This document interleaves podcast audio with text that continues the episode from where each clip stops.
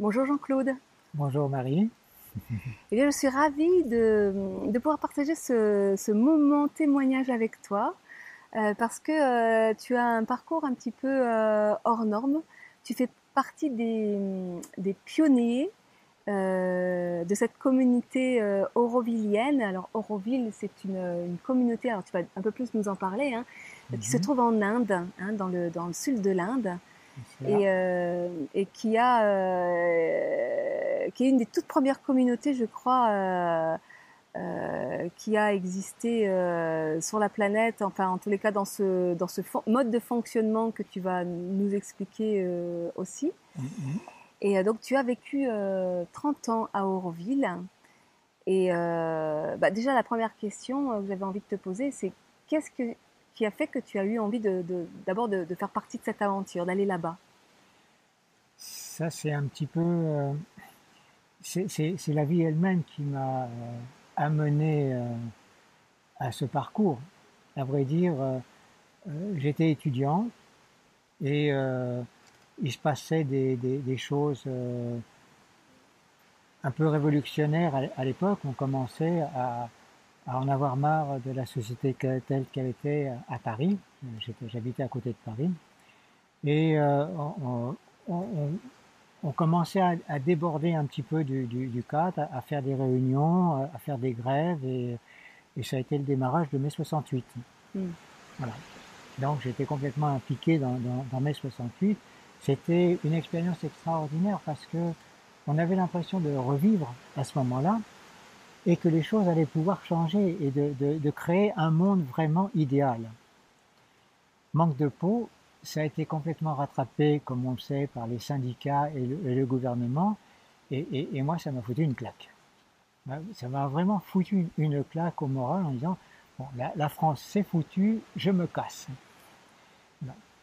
Et à ce moment-là, j'étais euh, en, relation très étroite avec euh, un, ami d'enfance et euh, il m'avait parlé de, de sa relation qu'il avait avec euh, quelqu'un dans le sud de l'Inde qui euh, faisait de, la recherche spirituelle. Il était très très très branché et pour pour moi j'avais comparé cette, cette, personne qui était Schwarobindo à, au groupe de Che Guevara, parce que c'était dans, dans, ma recherche, ma mouvance et tout ça. Bon, ça l'a fait beaucoup rire à l'époque, euh, ça n'avait rien à voir. C'était un Indien effectivement, mais pas le même Indien. Mm. voilà. Donc, euh, avec ce, ce, ce, garçon, on a décidé de, de, de quitter la France et d'aller faire euh, un petit peu un tour du monde pour voir un peu quel pouvait être le lien entre toutes les religions et notre quête euh, personnelle qui était quand même d'avoir euh, accès à une société beaucoup plus euh, égalitaire, beaucoup plus dans le partage, dans le don, ce que tout le monde recherchait à l'époque. Et recherche toujours aujourd'hui d'ailleurs. Et recherche toujours aujourd'hui, effectivement. C'est pas gagné. Mm. Et à ce moment-là, est venu un garçon qui venait de l'ashram de Shkorobindo à Pondichéry, venu se faire opérer en France, et il est rentré en, relation avec mon ami avec qui il était en contact, et c'est lui qui lui a parlé de, la naissance d'Auroville, qui, qui avait démarré le 28 février 1968.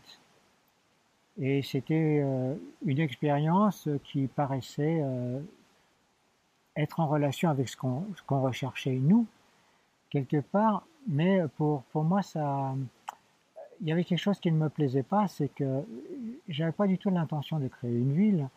Moi, je voulais voyager et voir un peu comment le monde voyait notre, notre, notre quête.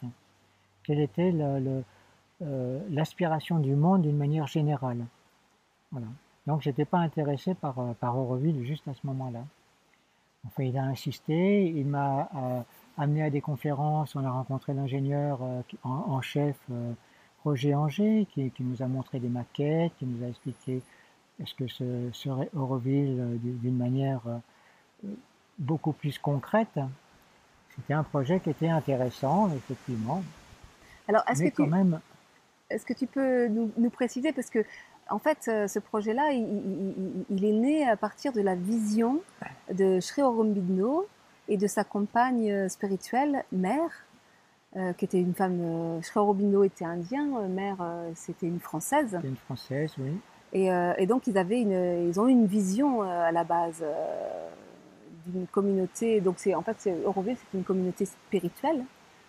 Reville, c'est une communauté spirituelle qui est, qui est née effectivement de, du, du rêve de la mère. La mère a- eu un, un rêve de créer cette cité internationale qui euh, permettrait de, euh, de faire un, frein à l'agressivité euh, mondiale et d'éviter une troisième guerre mondiale, justement. Donc c'était c'était vraiment quelque chose de, très très très intéressant. Et, mais de, de, de concrétiser ce, ce rêve, c'était quasiment tâche impossible parce que son, son rêve à elle, c'était de, de faire une ville internationale qui n'appartienne à personne en particulier, ni à un gouvernement, ni à un individu. Alors que euh, sur Terre actuellement, tout appartient automatiquement à quelqu'un, ou à un gouvernement, ou à un individu. Donc ça a été euh, tâche à quasiment impossible, très, très difficile. Et en plus de ça, ce, rêve, c'était de, de créer une, une cité utopique où il n'y aurait pas de politique, il n'y aurait pas de, de police, il n'y aurait pas d'argent, et que le, le, le seul gouvernement serait la conscience de l'individu lui-même qui se mettrait au service de l'ensemble. Mm. Donc euh, quelque chose de, de- de quasiment impossible à réaliser euh, à l'état actuel du monde. Voilà. N'empêche euh, que euh, elle a eu le support du gouvernement indien qui lui a permis de, de pouvoir démarrer ce projet avec son aide. Elle a eu le support de, de l'UNESCO qui a, a fait son information un petit peu partout dans le monde. Et euh, l'inauguration euh, le, le 28 février 68, il y a eu, euh, je crois, 150 nations qui sont venues apporter une poignée de terre pour signifier leur adhésion à ce projet et de Mhm. vouloir y contribuer. Parce qu'au départ, Auroville, c'est un désert en fait. Il n'y a rien, même pas, même pas d'arbres, rien. C'est un désert, c'est sur le, le plateau du Coromandel. C'était un, un désert aride et un- du sable rouge partout à, à perte de vue. Et du, du centre d'Euroville, on, on apercevait la mer, euh, Mm. enfin on apercevait euh, le, le désert à, à 180 degrés autour. Mm. Il y avait euh, quoi trois arbres qui existaient et qui, qui, qui essayaient de survivre Il n'y avait pas d'eau, il n'y avait pas d'eau, il n'y avait pas Ah. d'électricité, il n'y avait rien du tout. euh. Et moi, je suis allée à Auroville en début d'année. Je peux vous assurer que c'est une véritable forêt du type amazonienne. c'est incroyable. Non, c'est magnifique, Ah, effectivement, magnifique. Alors, pour en revenir à toi, euh, qu'est-ce qui t'a décidé alors? Qu'est-ce qui a fait que tu tu, tu, tu, tu t'es lancé dans l'aventure et, et cela dès le départ en fait?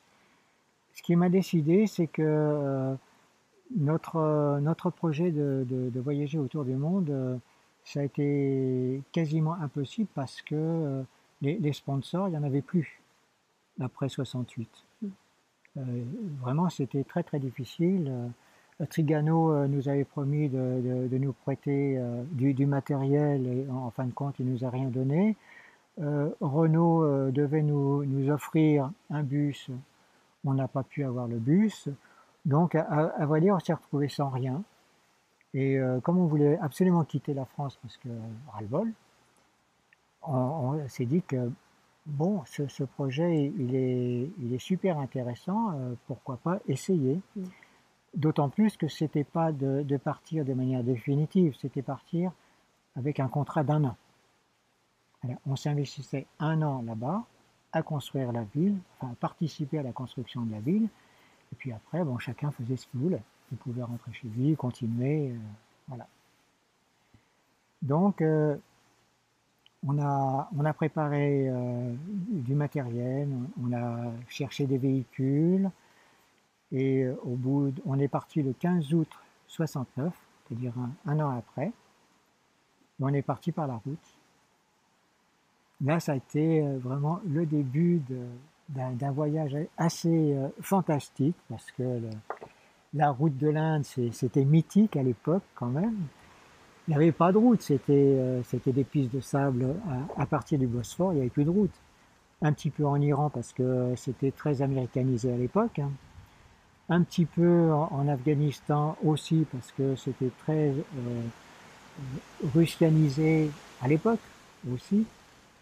Enfin, c'était un, voyage euh, assez fantastique. On a eu pas mal d'incidents, d'accidents. Ça a été un voyage qui a été relativement long, quasiment trois mois.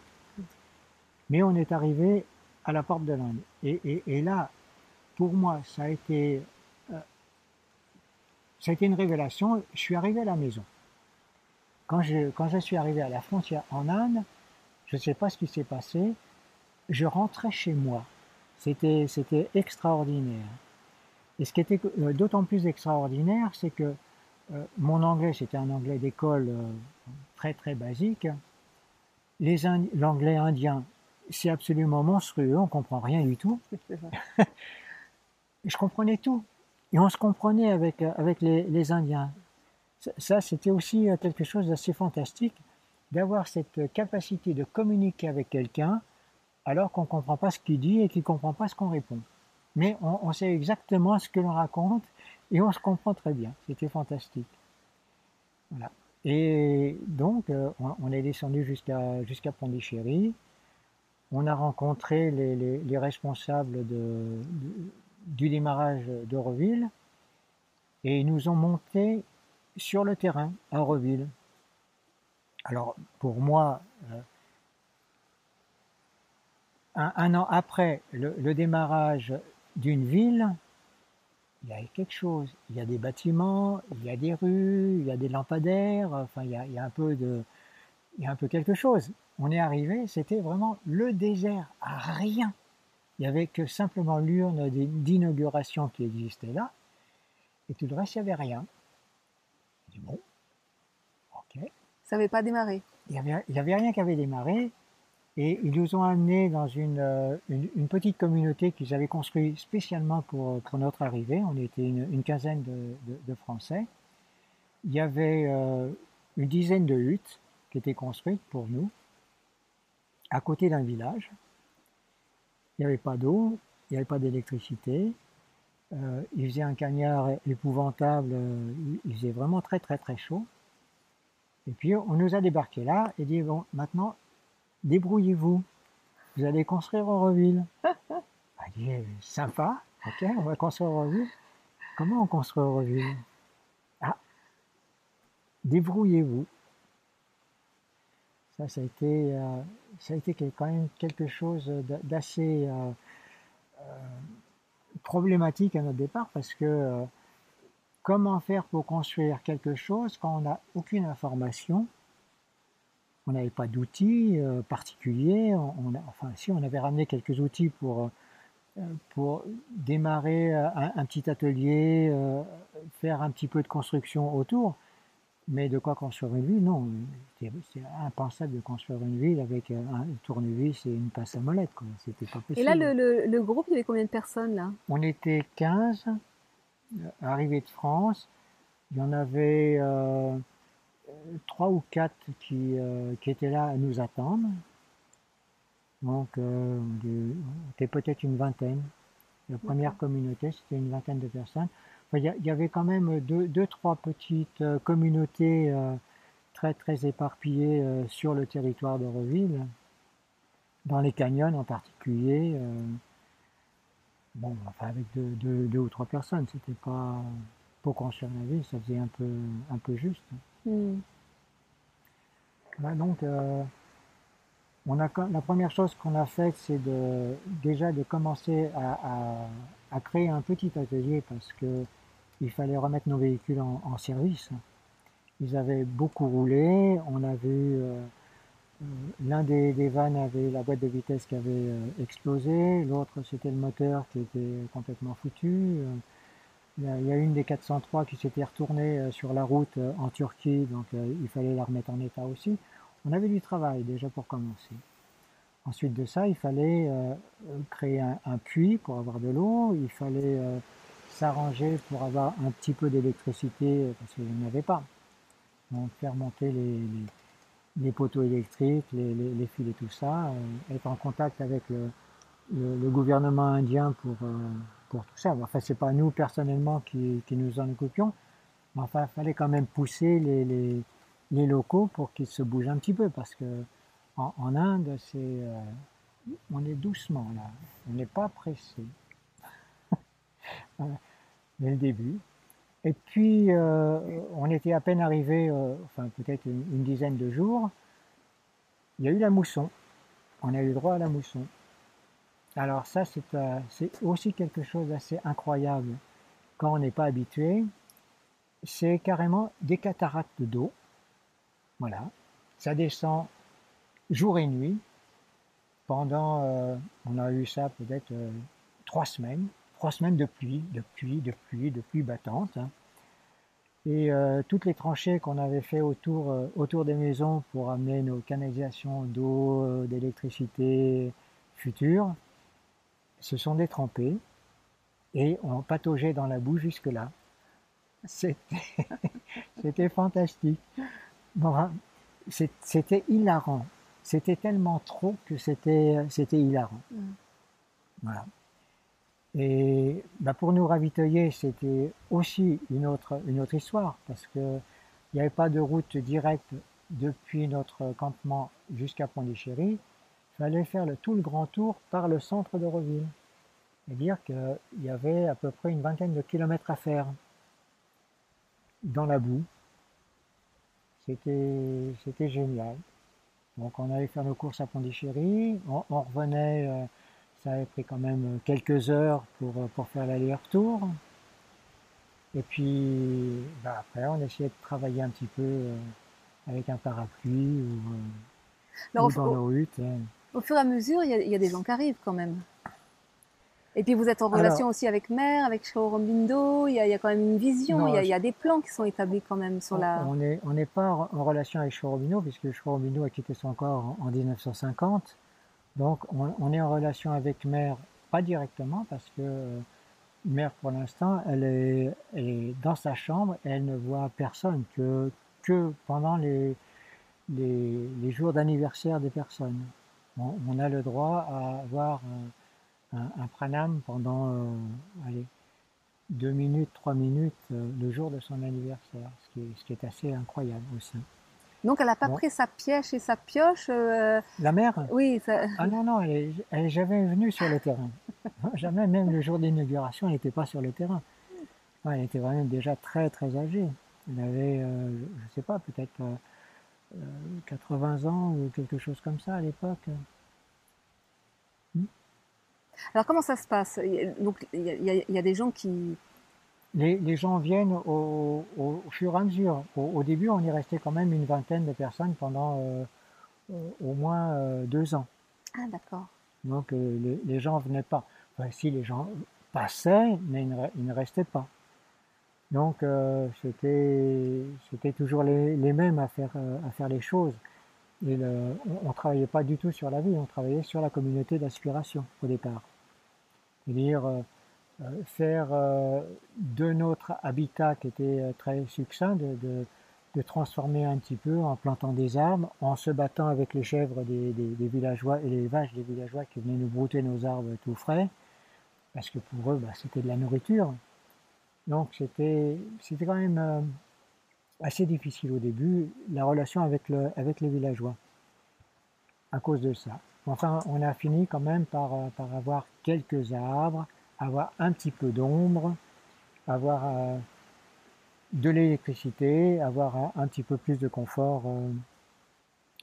on avait quand même besoin d'un petit peu de, confort. Nous autres occidentaux, on n'est pas habitués de, de, vivre à la dure comme, comme font les Indiens. Voilà. Parce que en fait, j'ai plein de questions. Hein, oui, mais en fait, cette communauté, en dehors du fait bah, qu'il fallait la construire, parce que la matière, elle n'existait pas, il n'y avait pas de maison, il n'y avait rien, hein, comme on mm-hmm. disait tout à l'heure, mais il y avait aussi toute la, euh, tout le fonctionnement. C'est-à-dire que cette communauté spirituelle, elle est fondée sur des valeurs, des qualités d'être, des, des, des, des des, pour donner un exemple, c'est fondé sur le don de soi, c'est euh, euh, dirigé d'une façon avec un mode de, de, de gouvernance assez particulier. Ça, c'est des choses que vous avez travaillées dès le début. comment ça s'est mis en place? Qu'est-ce qui est apparu en premier? La ville, les maisons et après le, le, le, mode de fonctionnement ou ça s'est fait euh, en même temps? Ça s'est fait euh, quasiment en même temps parce que euh, la, première chose qu'on a fait en arrivant là-bas, c'est de, de faire un, pot commun en mettant chacun toutes nos possessions. Voilà. Donc, on était venu avec de, de quoi survivre pendant au moins une année, tous.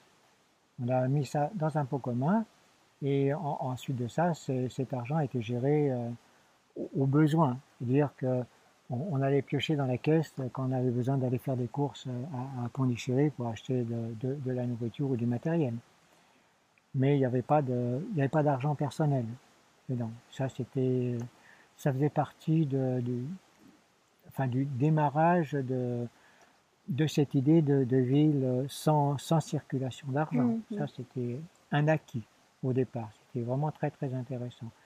Et le, le, don de soi, bah, c'est il n'y avait pas de, il y a pas le choix. Oui, dire, on, allait là-bas pour, pour euh, essayer de construire une ville internationale qui était basée sur ce principe. Donc c'était évident, de toute façon, puisqu'il n'y avait rien, il fallait le faire. Et le seul moyen de le faire, c'est de se, de se mettre à travailler, vraiment. Donc c'était le, don en, soi automatique, puisque quel retour on, pouvait avoir? Il n'y avait pas de retour. D'une certaine manière, on, était totalement pris en charge, puisque on avait nos habitations, et celles qu'on allait construire après.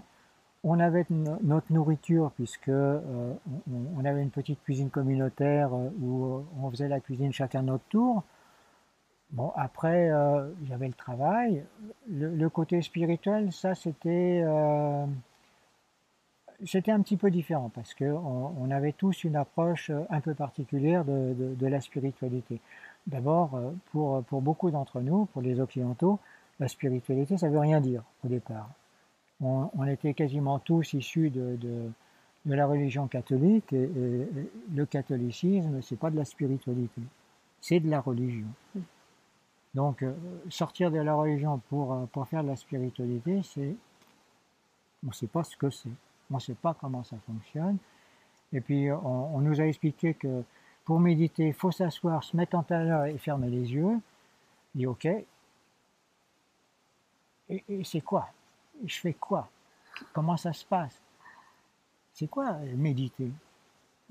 On ne nous a jamais expliqué ce que c'était de méditer. Donc c'est quelque chose qu'on a fini par apprendre au fur et à mesure en, discutant avec, euh, avec les, Indiens de, de, de l'ashram qui, nous ont quand même donné quelques conseils. Enfin, c'était toujours assez vague quand même. On, s'assoit puis on laisse venir. on laisse venir, ça vient pas vite. Mais bon. Sinon, c'était très intéressant. Et puis, il y, avait surtout euh, un point de vue qui était euh, partagé. il y avait le groupe des spirituels et il y avait le groupe des matériels. Parce qu'il fallait construire la ville. Donc, il fallait mettre les mains dans la matière. Et oui. C'est ça. Les autres, ils mettaient les mains dans le spirituel. Donc, ils travaillaient pas beaucoup. Donc, ça faisait quand même quelques conflits entre nous. Dire, euh, vous foutez rien, les mecs. Euh, nous, on bosse tout le temps. Euh, vous, vous foutez rien vous vous spiritualisez pas beaucoup, nous on spiritualise beaucoup pour vous, donc euh, on avait des, des difficultés. Ce qui, euh, ce qui a nécessité de, de, de, prendre contact avec la mer de, de manière plus euh, tangible, si tu veux, pour, pour dire, mère, on a, on a un problème maintenant. On ne sait plus très bien comment il faut faire. Euh, il y a les spirituels qui disent il faut faire ça, il y a les matériels qui disent il faut faire comme ci. Euh, qu'est-ce qu'on doit faire? Et c'est à partir de ce moment-là qu'on a eu euh, avec Mère une, une relation toutes les semaines où elle venait nous demander comment ça allait, comment nos, nos, nos différences se, passaient et elle nous donnait des conseils sur quelle devait être notre relation entre nous, comment on devait aborder le, ce, ce, problème de, de, de conscience spirituelle. Voilà, qui est vraiment très, très, très, très intéressant. Très, très intéressant. Et donc, euh, cette, pour, pour aller, euh, aller explorer un peu cette dimension spirituelle euh, dans le cadre de cette communauté, c'est que, euh, bien, par l'intermédiaire de, de, de, de, Mère et de, et de, Sri Aurobindo, il y, a, il, y a, il y a tout un enseignement en fait. Hein. Y a il y a, que tu vas découvrir au fur et à mesure Oui, on découvre euh, quand on arrête de travailler. On commence à lire un petit peu euh, qu'est-ce que c'est que le, chemin de, de comment, euh, comment il voit les choses, qu'est-ce qu'il nous conseille de, faire et tout ça. Mais enfin, pour moi, ce qui a été vraiment déterminant, c'est pas tellement le, c'est pas tellement les livres, parce que au départ on lit les livres, on comprend pas grand chose. C'est surtout euh, lorsque j'ai vu Mère la, première fois, qui était le, jour de mon anniversaire. Alors là, ça a été, euh, ça a été, euh, je sais pas comment dire, on va dire, c'était bouleversant pour moi parce que j'ai eu l'impression de d'être en contact avec euh, avec l'infini, avec euh, une, force d'amour euh, incommensurable, quelque chose qui euh, je ne peux pas dire, c'est beaucoup, beaucoup, beaucoup indescriptible, trop grand, trop, trop fort. C'est-à-dire submergé par cette, cette force d'amour et, pourtant, mère physiquement, c'était une petite bonne femme, très âgée, assez fripée quelque part, mais une, une, puissance, une, une grandeur qui, qui, ça dépassait le, ça dépassait la pièce où on était. C'était, c'était incroyable. Et, et, du coup, l'aspect physique, il était resplendissant. Et euh, je me, je me sentais vraiment euh, tout petit, pas, pas à la hauteur, vraiment pas à la hauteur. mais qu'est-ce que je fais là? Je, je, suis, je suis pas digne d'être là. C'était, elle m'a accepté pour venir euh, travailler à, faire euh, son œuvre à Auroville, mais euh, je, je, je, suis pas un bon instrument. Suis, j'ai trop, de, trop de problèmes, j'ai trop de défauts, j'ai trop de choses. Et puis non, c'était, c'était accueillir, t'es, comme tu es, c'est, bien, ça fait partie du travail. Enfin, c'était, ce, premier contact, ça m'a vraiment beaucoup, beaucoup euh, bouleversé. Et, et ben, du coup, euh, ben, du coup euh, je, je, suis resté 30 ans. Voilà. Du coup, je me suis même pas posé la question. J'étais là, à l'instant présent, à faire ce qui était à faire. Et puis, voilà, c'était tout. J'étais très bien. Vraiment Donc, en très, fait, très bien. La, la, la, ville prend forme au fur et à mesure. Le, le, le groupe s'enrichit euh, de façon internationale parce qu'on y trouve euh, combien de pays maintenant qui sont représentés à Euroville? Une mmh. trentaine, je crois. Hein. Facilement, 30, oui, 35, facilement, oui, oui. Euh, et euh, donc euh, la ville prend forme. Il y a aussi la construction de ce fameux matrimondir, hein, qui est une boule immense, oui. euh, la, tout en or, je crois. Hein. Recouverte de, d'or, de, de, feuilles d'or. La, la, ville n'a pas pris forme. Non, non. C'est euh, euh, quand on entend ville, on entend ville par rapport à notre concept, nous, occidentaux. Ouais. C'est-à-dire, c'est un ensemble de, de, de bâtiments euh, autour d'un centre, alors que, que, là, ce sont des petites communautés qui se sont implantées un petit peu partout sur le, sur le territoire d'Auroville, qui, euh, qui ont fait de, la ville là-bas, mais c'est pas c'est pas une ville euh, comme on peut dire. Et, c'est vrai qu'on a commencé la construction du matrimondir euh, assez rapidement, je crois qu'on a dû, démarrer en 1970, il me semble. Commencer, on, était trois, trois ou quatre pèlerins à creuser le, trou à la baramine. Mais mère, elle a dit non, comme ça, ça va prendre des siècles. Elle nous a demandé de, faire participer les villageois autour pour, pour creuser ce, grand trou, pour, pour faire émerger cette sphère qui est le matrimonial. Mais euh, oui, on, travaillait au matrimonial, on travaillait surtout autour d'aspiration de, et euh, de. Donc Aspiration, c'est le nom d'une communauté. C'est une communauté qui est à, à, 5 km du centre de la ville d'Euroville. Et Euromodèle, c'était supposé être le modèle expérimental pour voir comment on pouvait vivre ensemble.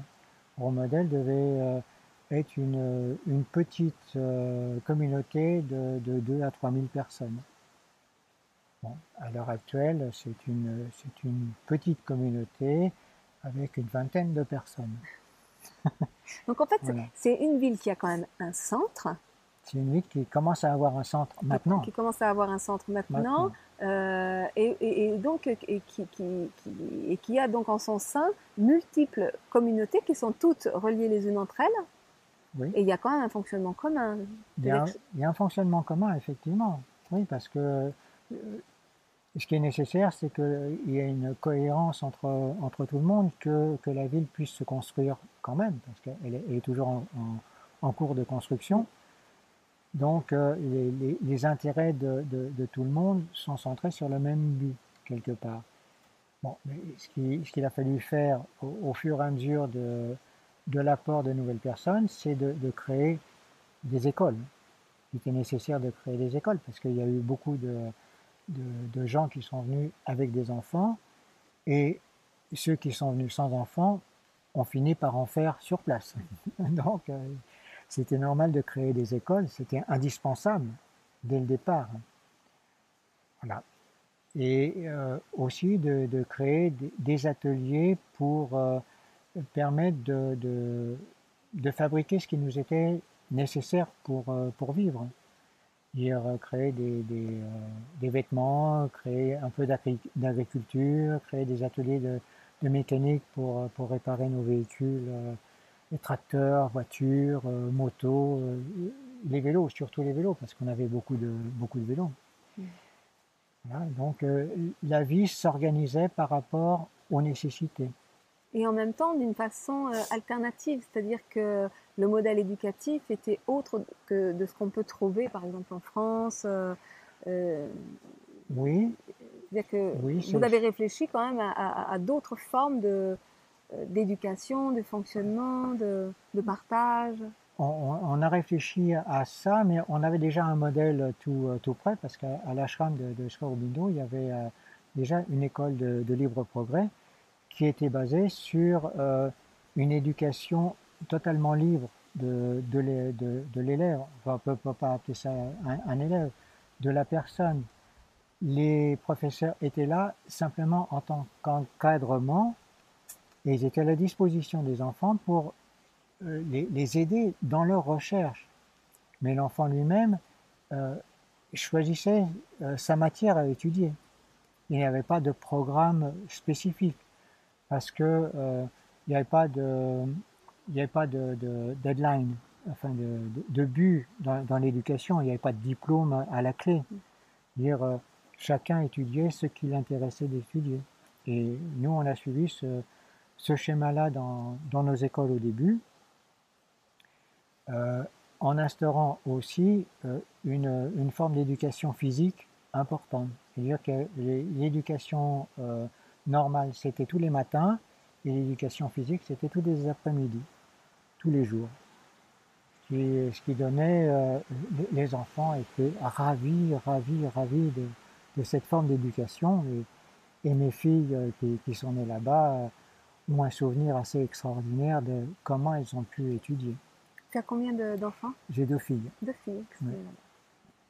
Voilà. Et elles sont, elles sont parties elles aussi ou elles sont restées?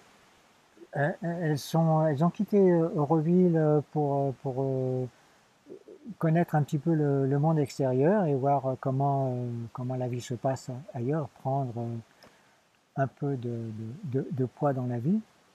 Et puis après, elles retourneront ou elles retourneront pas, ça je sais pas.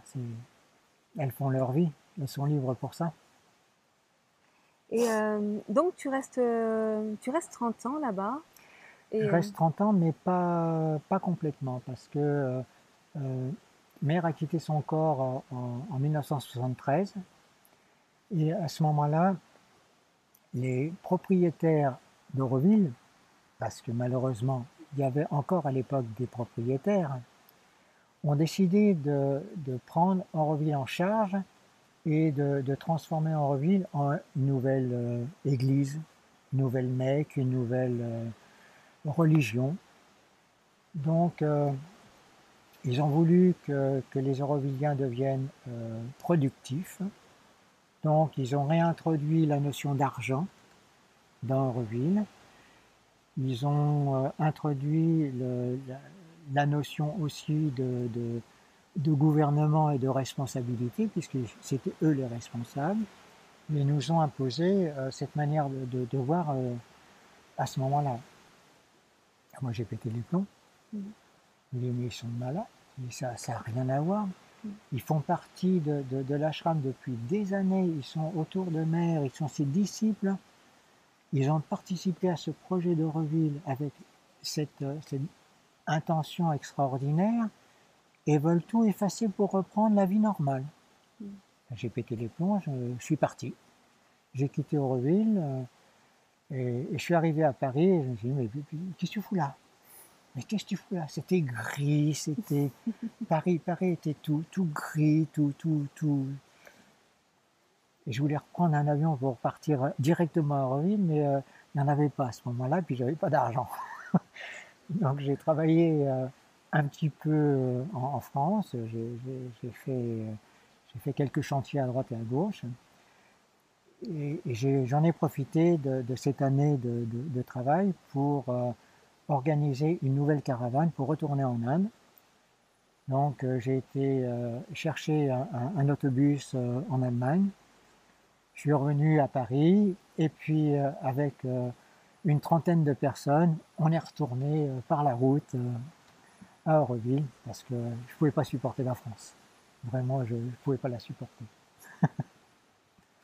Donc c'est à partir de ce moment-là que j'ai pu quitter Auroville. Je suis resté jusqu'à ce que, que mère m'ordonne de, de, rentrer en France. De là où elle était. De là où elle était, C'était très très clair à, un moment donné. Elle m'a dit Tu vas partir avec Marie-Jo. c'est donc ta, ta dernière euh, compagne. C'est ma dernière compagne. Voilà. Mais quand tu retournes à, à, à Euroville, euh, ce, fonctionnement un petit peu possessif qui s'était mis en place, est-ce que ça évolue Comment ça évolue?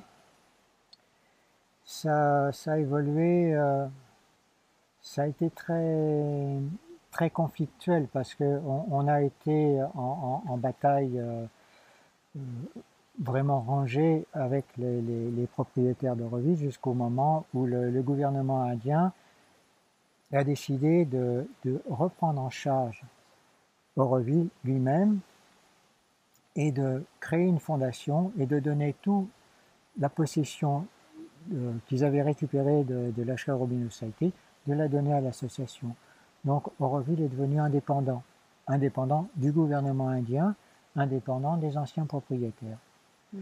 Mais euh, pendant toutes ces périodes, ça, ça, durait quand même 7-8 euh, ans, ça a été très très difficile et l'argent est, bon, est devenu quand même le maître euh, des échanges. Mm. Donc on n'a pas pu euh, échapper au fait que, l'argent est toujours là, présent à Euroville. Mm. Il y a une forme de, de, gouvernement qui s'est instauré euh, quand même, mais très, très souple. Dire, les, les, gens qui sont en place peuvent très bien être, être virés par, par l'ensemble de la communauté ou eux-mêmes se virer parce que ils, pensent qu'ils ne sont plus euh, d'actualité. Donc c'est une gouvernance qui est très, flexible, très souple.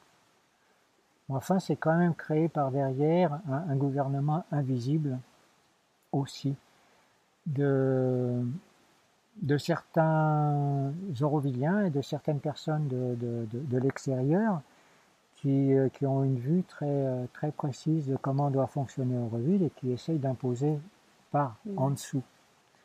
Voilà, on peut pas, on peut pas échapper au fait que, que, que l'être humain a envie de, de contrôler les choses. Mmh. On ne peut pas laisser les, les, les, choses se faire euh, de, de manière mmh. naturelle. Et qu'est-ce que Qu'est-ce que tu en retires justement de ça? Est-ce que tu penses que finalement euh, la, création de ce qu'on pourrait appeler des oasis de, lumière euh, qui appartient au monde nouveau, c'est quelque chose qui est impossible ou c'est quelque chose qui, qui, se fera dans la durée et qui se fera dans... C'est quelque chose qui va se faire euh, dans la durée. Mais la durée sera peut-être beaucoup plus courte qu'on ne le pense parce que le, monde évolue quand même pas mal en ce moment. Mm. Mais il y a y a une force, euh, il y a la force d'évolution qui, euh, qui, qui, est là, là-bas très présente aussi. On la voit pas de trop parce qu'elle se met pas en avant. Et il y a, il y a une force contre-évolutive euh, où, où c'est le monde normal qui essaye de, de s'implanter là-bas, qui est très présente et, et qu'on voit en premier degré à Auroville quand on va là-bas maintenant. Mais l'autre sous-jacente est très, très, très puissante quand même. Et euh, c'est cette bataille qui est en train de se jouer, comme, comme partout dans le monde, entre le, disons, le bien et le mal. Quoi. Voilà. et toi, qu'est-ce que ça t'a, euh, toi, dans ton chemin de vie, dans ton, ta propre euh, évolution, dans, dans, qu'est-ce, que, qu'est-ce qui t'a plu là-bas? Qu'est-ce que ça t'a permis de, d'ouvrir en toi Alors, ce que ça m'a apporté, ça m'a apporté euh, au, niveau matériel, ça m'a apporté toutes les connaissances que, j'ai acquis.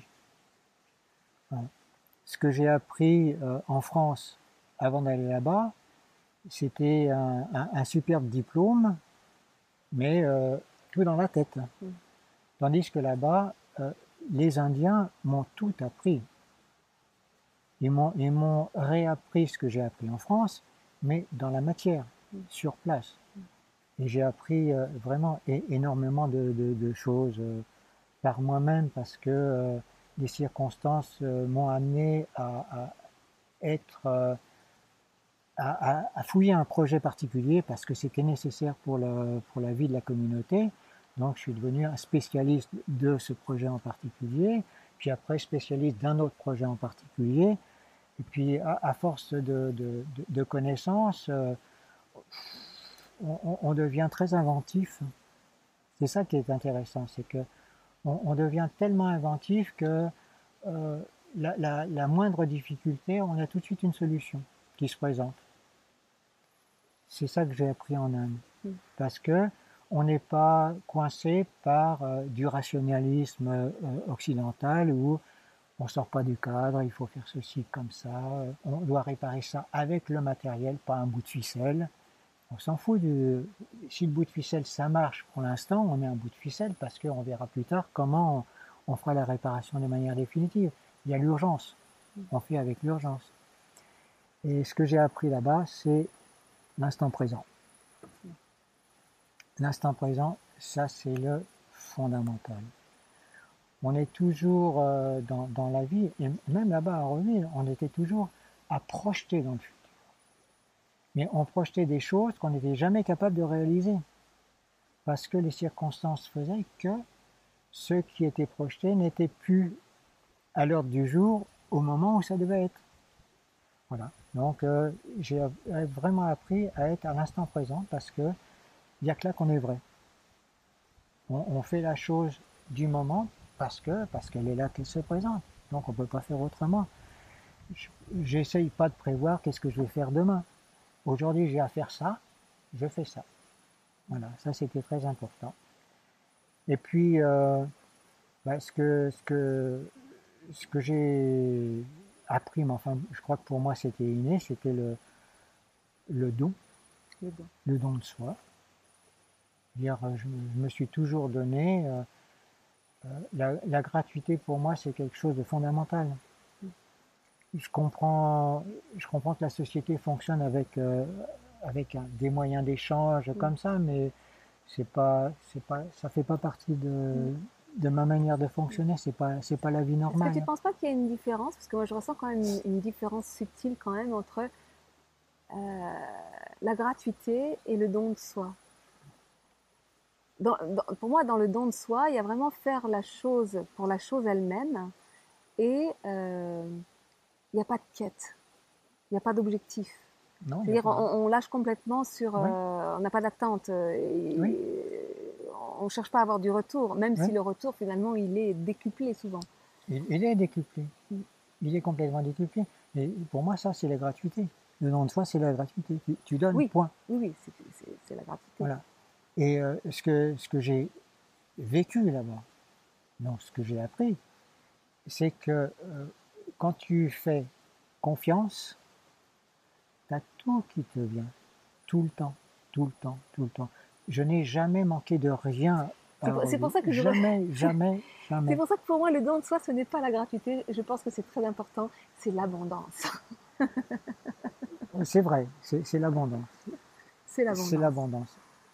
Mais n'empêche que euh, même si j'ai jamais manqué de rien, j'ai quand même été très frustré là-bas à certaines époques. Parce que j'aurais voulu avoir, j'avais besoin de... de, de non, j'avais pas besoin. Mon vital avait besoin de, de telle ou telle chose Mm. que je ne pouvais pas avoir parce que j'avais pas les moyens nécessaires financiers ou, ou matériels de, de, de, de posséder, mais que je voulais avoir. Et puis, euh, je me suis rendu compte plus tard que c'était complètement normal que je n'ai pas ça à ce moment-là parce que ça aurait été improductif pour moi. Ça, ça ne m'aurait pas permis d'évoluer de la manière dont j'aurais voulu évoluer. Voilà. Donc c'est vraiment euh, fantastique. Je, je sais que rien ne me manquera jamais. Même ici, en France, où euh, tout, tout se monnaie, j'ai euh, j'ai- une confiance absolue dans, le, dans ce que l'univers pourra m'apporter. Mm. Et c'est clair qu'elle m'a toujours apporté. Les, les- les- les 20 ans que j'ai passé en France ici, ben, on a été dans la dèche euh, avec Marie-Jo plein de fois. Et, d'une manière ou d'une autre, ça venait. Le, le- le moyen Mm. nécessaire pour ce qui nous était demandé au, au moment nous arrivait. Mm. Ma sœur euh, nous a offert un billet d'avion pour retourner en Inde euh, comme ça, parce que elle, nous a trouvés euh, trop fatigués, trop, euh, trop las par euh, tous les travaux qu'on faisait. Donc elle nous paye un billet d'avion. Voilà. Sa, sa tante à, à- à Marie-Jo euh, nous faisait des cadeaux euh, comme ça de temps en temps pour pouvoir construire, euh, finir de construire la maison. C'est- Il n'y a, jamais eu de, de difficulté. Donc il y a une forme de foi en fait qui est née en toi aussi. Oui, c'est de la foi. Je sais pas qu'on peut. C'est plus, que de la foi. C'est normal. C'est normal. Ça fait partie de, Ça fait partie de ma vie. Voilà. de, de- de la magie de la vie. C'est- la magie de la vie. Ouais, vie. c'est le fonctionnement. Et, et, Ouais. bah, l'univers, il est, d'une générosité incroyable Mm. tout le temps parce que Mm. c'est lui qui, euh, qui permet à ces individus, enfin, à- ou à lui-même, Mm. puisque on, fait tous partie de, de- l'univers, qui, qui- il se permet de grandir lui-même, Mm. donc il est obligé de nous prendre en charge. Mais c'est à nous de vouloir être pris en charge. C'est ça le, gros Mm. problème. Mm. Tant qu'on est sur, euh, sur la réserve et tant qu'on veut euh, contrôler les choses, euh, Mm. bah, l'univers il peut rien faire. Tant qu'on cherche à avoir une porte de sortie, on ça, se ferme tous les possibles, c'est ça. toutes les autres. Alors aujourd'hui, euh, tu habites dans, dans- dans les Pyrénées-Orientales. hein. Là, aujourd'hui, nous sommes dans les Pyrénées-Orientales. Oui, Donc, euh, on est chez toi, dans un lieu magnifique, euh, près d'une petite commune, enfin, dans cette commune, puisque ça fait partie de Mossette, ici, hein. oui. Magnifique. Et, euh, et finalement, toute cette aventure humaine que tu n'as pas complètement quittée, parce que tu nous en reparleras un petit peu après, mais tu retournes régulièrement tous les ans à, à Auroville. Maintenant, tu continues Voilà, l'aventure. Mhm, Mais ici, c'est quand même où tu t'es implanté depuis pas mal d'années maintenant. mhm. Et éventuellement, tu as ce projet de nouveau des- de, de- de créer. En tous les cas, il y a, il y a- plein de, réseaux ici qui, qui- qui existent et de créer plus, plus particulièrement euh, euh, un oasis, un lieu de vie où on vit ensemble d'une façon différente c'est, oui, ça a toujours été mon projet de, vivre en, communauté, une communauté large, ouverte, où, chacun est quand même chez soi.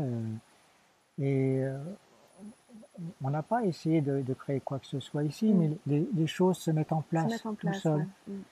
J'ai euh, un, copain de Reville qui est, euh, qui est venu euh, s'installer à côté de chez nous et qui, mm. m'a aidé beaucoup à, construire la, maison, à remettre en état tout, ce qu'on a fait ici.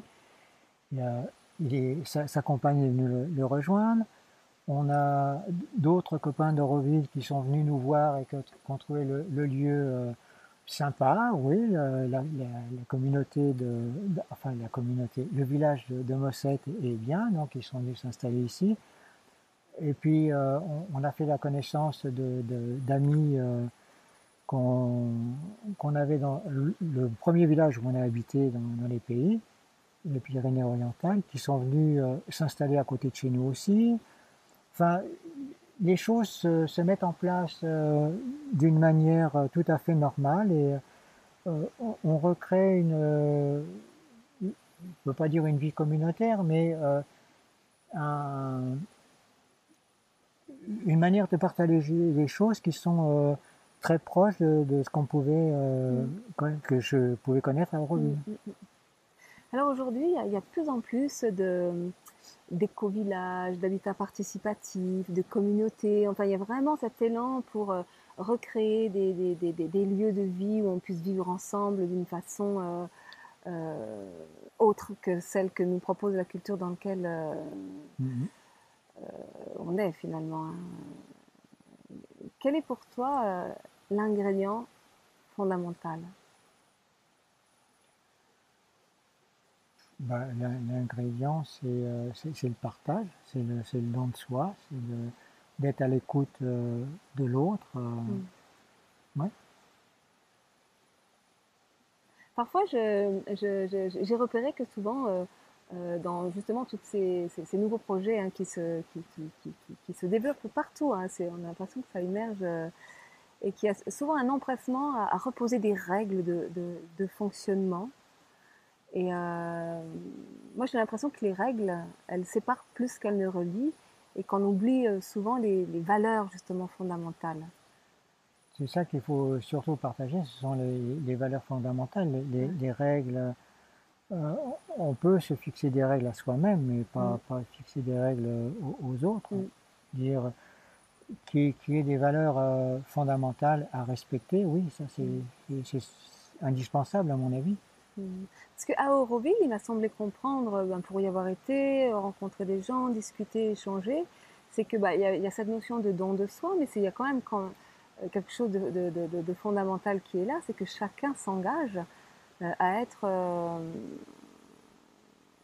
finalement responsable de lui-même dans une perspective d'évolution intérieure où, la place, euh, ou l'amour, je dirais avec un grand A, à prendre toute sa place, toute sa dimension. C'est, a, priori, c'est comme ça que ça doit fonctionner. Mais enfin bon, tout, ne fonctionne pas comme ça dans, dans Reville. Hein. Il y a, non. Il y a, des individus qui sont très. Euh, à la base, la vision, elle était. Elle était Cette vision-là, oui. C'est ça, c'est ça qui est sous-jacent, effectivement. Et c'est ça qui est primordial. Oui. On, on, est supposé être au, service de l'ensemble. On, est supposé être au service de la planète, mm. d'une certaine manière. Mm. On est supposé être au service de, de, la conscience euh, supramentale, euh, qui est peut-être un, un, bien grand mot pour, euh, pour les gens qui ne savent pas ce que c'est, mais d'une conscience supérieure pour, pour l'évolution de, de l'humanité. Mm c'est l'évolution de l'humanité qui, est, importante.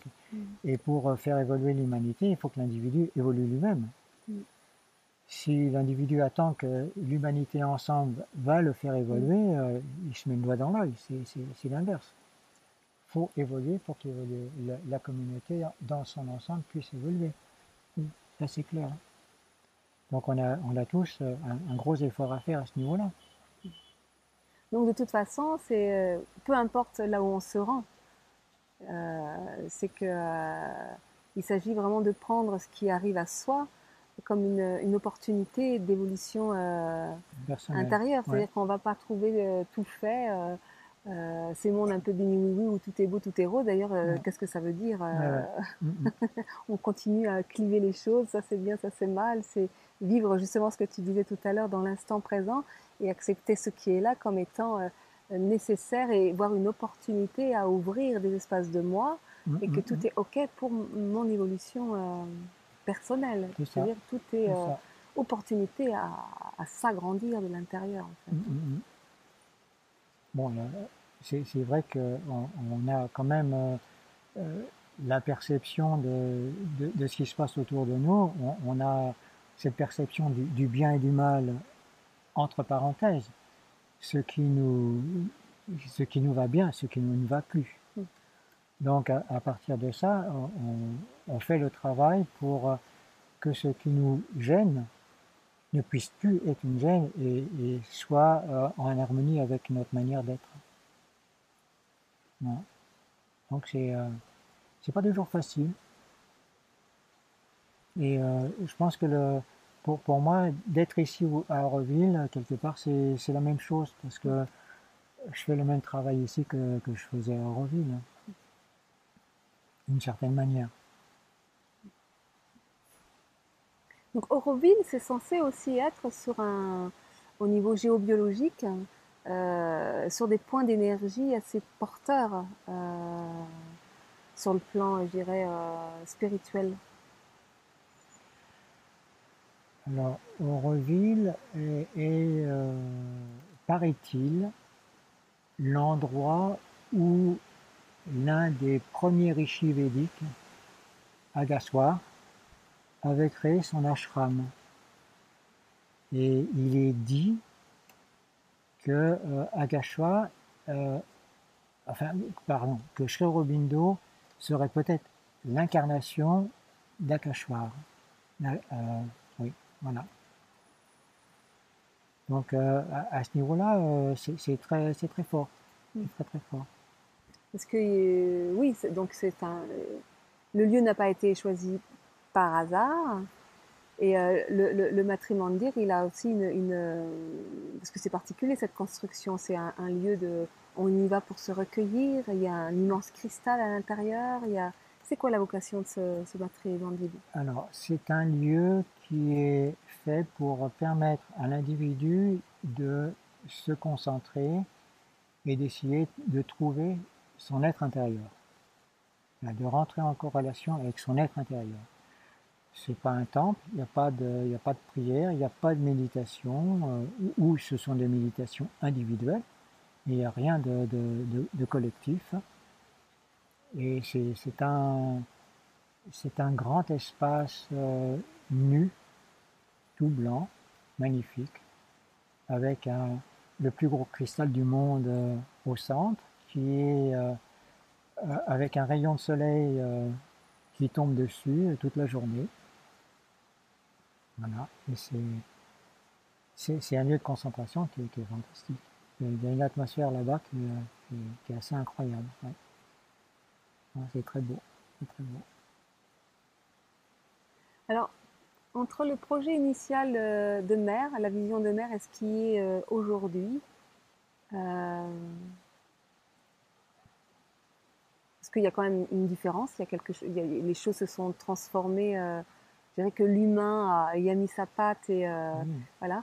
Quel est ton, est-ce que tu aurais un regret particulier? Quel, quel, est ton regret et, pour toi, qu'est-ce qui pourrait apporter? J'ai plus de regrets. J'ai eu un regret quand, quand, quand j'ai quitté Auroville euh, en, en 1999 j'ai quitté Auroville pour, euh, pour, pour, y revenir, parce que je partais pour un an. comme, comme j'ai quitté la France pour un an, euh, je partais pour un an. Mais euh, j'étais quand même très, très déçu de, la manière dont l'ensemble de la communauté avait tourné. Dire, de, de revenir au, fondamental de, du, du, rêve de mère c'était c'était pas ça. Je me suis battu pendant des années pour, pour essayer de, de, maintenir euh, ça, essayer de qu'on y revienne. C'est tellement ça qu'on doit faire, faut, faut y revenir. Mais la, résistance humaine faisait que bon, euh, on est attaché à nos, à nos valeurs, à nos difficultés, à notre argent, à nos possessions, à, à ceci, à cela. Donc, euh, donc j'étais quand même très très déçu. Et puis euh, j'ai compris que ça faisait partie du travail. Ça faisait partie du travail. Auroville, c'est un, laboratoire de, l'évolution et il y a toutes les difficultés euh, du monde entier qui se sont cristallisées là-bas. Comme toutes les, les, meilleures bonnes volontés euh, sont là-bas aussi. Donc c'est une bataille, c'est la bataille de l'humanité là-bas qui se fait d'une manière peut-être plus, euh, plus forte, plus poignante que, que, dans le reste du monde, parce que euh, cette bataille, elle, est partout dans le monde, mais là-bas, c'est très concret, très très concret. On, voit, on voit bien la différence entre euh, l'ancienne manière d'être de l'humanité et, la nouvelle qui, qui essaye d'émerger par derrière. Hein. Alors tout à l'heure, J'évoquais le fait que tu, ça fait quelques années, je crois, que tu retournes euh, régulièrement quelques mois en Inde pour y apporter encore ton. Ben, ça fait, ça fait, ça fera trois ans cette année euh, qu'on retourne en Inde systématiquement tous les hivers. Donc euh, c'est très bien parce que ça nous permet d'être au chaud alors que la France est au froid. c'est un avantage à ce niveau-là. Et puis d'un autre côté, ça m'a permis de, reprendre contact avec euh, tous mes amis, euh, tout, toute la population indienne autour, euh, avec qui j'étais en, profonde communion, qui ont été très très contents de, me retrouver. Et puis surtout mon, ami dentiste qui m'attendait avec impatience, parce que pour lui, ça faisait 20 ans que son matériel dentaire commençait à flancher et qu'il fallait absolument que je lui remette tout ça en état. Super. eh bien, merci Jean-Claude. Est-ce que tu auras envie d'ajouter euh, un petit mot euh, de la fin? Ben, Le petit mot de la fin, c'est que la, seule chose pour moi qui est, qui est importante, c'est d'avoir une confiance absolue dans l'univers, parce qu'il va nous donner absolument tout ce qui nous est nécessaire et donc, euh, d'avoir la foi. La foi sauve les montagnes, ou soulève les montagnes. Merci, merci à toi. Merci à toi, Marine. Au revoir, et à tout bientôt.